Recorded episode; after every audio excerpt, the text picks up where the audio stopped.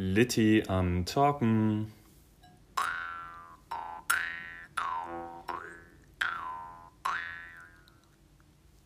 Sehrs. Folge 4. Toll, was wir schon gemeinsam durchgemacht haben. Much die Riesennase, die letzte Folge, hat voll viel Feedback bekommen. Er hat eingeschlagen wie eine Bombe, sage ich euch. Ihr wisst es, ihr seid meine Zuhörer. Das war schon wirklich ein ganz besonderes Erlebnis. Unter anderem möchte ich gleich auf eins der Feedbacks von den Fans von euch eingehen. Und zwar von Fancy Foxy auf Instagram, Doppel A unterstrich Foxy.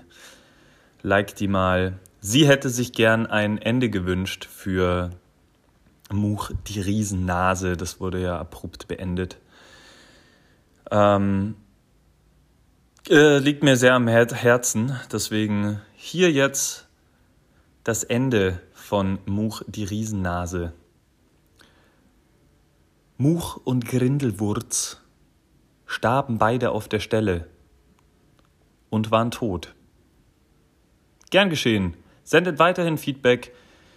Ich gebe mir viel Mühe mit meinen Fans. Jetzt gleich ein neues Format für euch, damit es nicht langweilig wird. Littys Kurzgeschichten.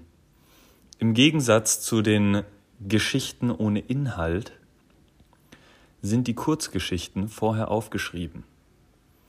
Ich habe mir da Gedanken gemacht und dieses Werk ist in seiner lyrischen Gesamtheit zu betrachten. Damit viel Spaß mit Litty am Talken, Littys Kurzgeschichten.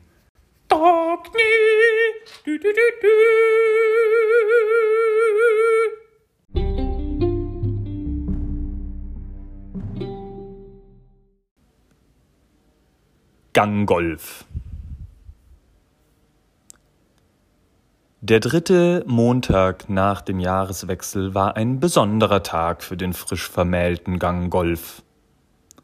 Seine Frau, Regina Rotzevoll, rauchte gerade ihre dritte Schachtel Rothändle am Frühstückstisch, als sie ihm besoffen ins Gesicht lallte Mein liebster, liebster Jandelbert, wir werden demnächst ein Kind zusammen bekommen.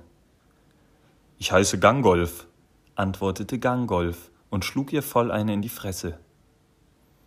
Er freute sich tierisch über das Kind. Er hatte jedoch Schwierigkeiten, seine Emotionen zu zeigen. Eine Krankheit, die ihm die Ärzte vor drei Jahren diagnostiziert hatten, gegen die es jedoch keine bekannte Arznei gibt, geschweige denn ein Name dafür besteht. Gangolf und Regina verbrachten schon so manche lustige Abende damit, sich Namen für diese Krankheit auszudenken. Gehirnfurz, schlug Regina einmal vor.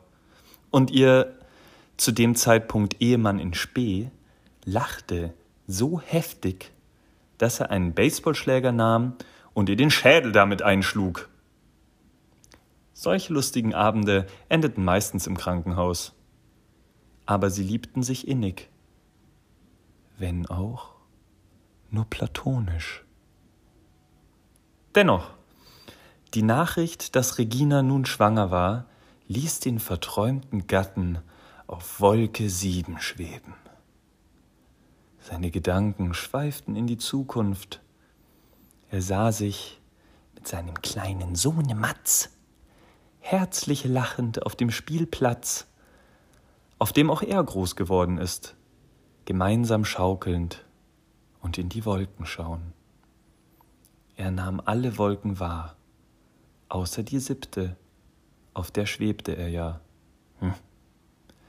Er sah, wie sie zusammen als Familie durch die bunt leuchtende Herbstlandschaft spazierten, große Blätterhaufen vor sich herschiebend. Er verlor sich in seinen Gedanken, bis Regina ihn sanft anstupste.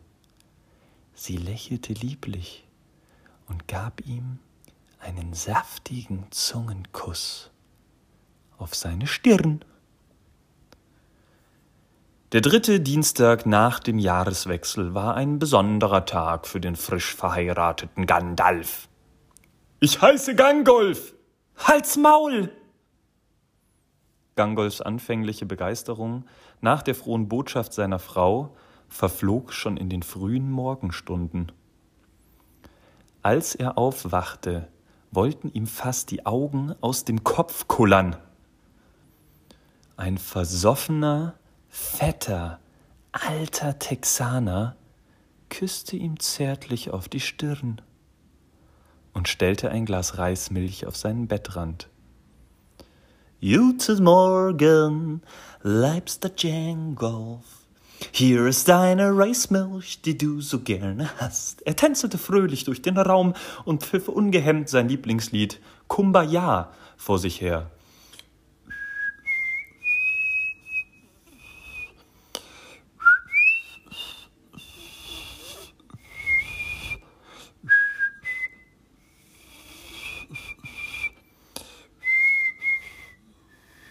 Dann stolperte der fette, stockbesoffene Amerikaner über ein am Boden liegendes Gummihuhn und fiel kopfüber die Wendeltreppe in den ersten Stock hinunter.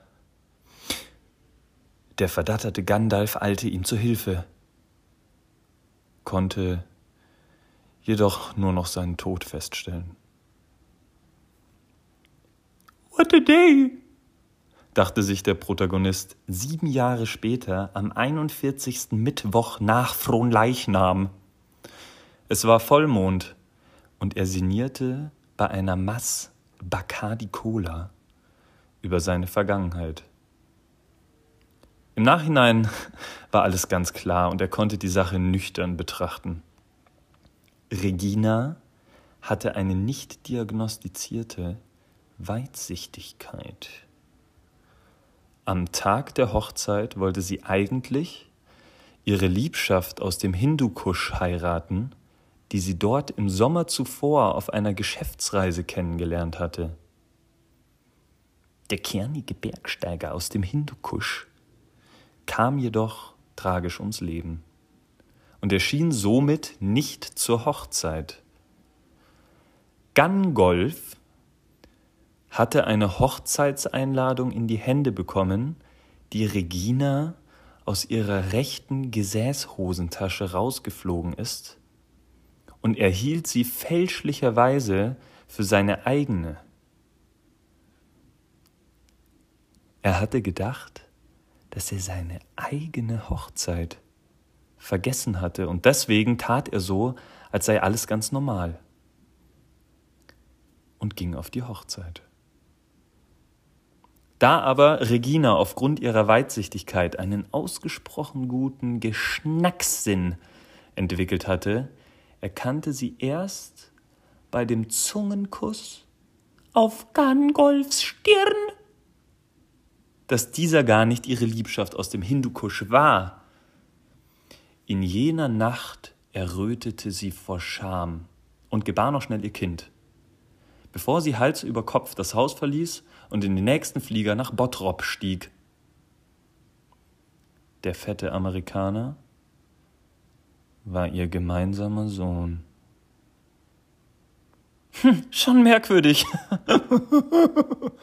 dachte sich Gangolf, während ein sanftes Lächeln seine Lippen umspielte. Er äxte noch schnell die Mass die Cola und machte sich auf den Weg zu seinen Jungs. Heute trafen sie sich wie jeden Mittwoch zum Cricket spielen. Ende. Das war Littys Kurzgeschichte. Danke fürs Zuhören. Wir sehen uns bald wieder. Sendet mir euer Feedback. Schaut mal vorbei bei dativ-lindkeks auf Instagram für noch mehr Unfug und aber auch hier gerne der Kanal, wo ihr mir euer Feedback senden könnt einstweilen Tschüss.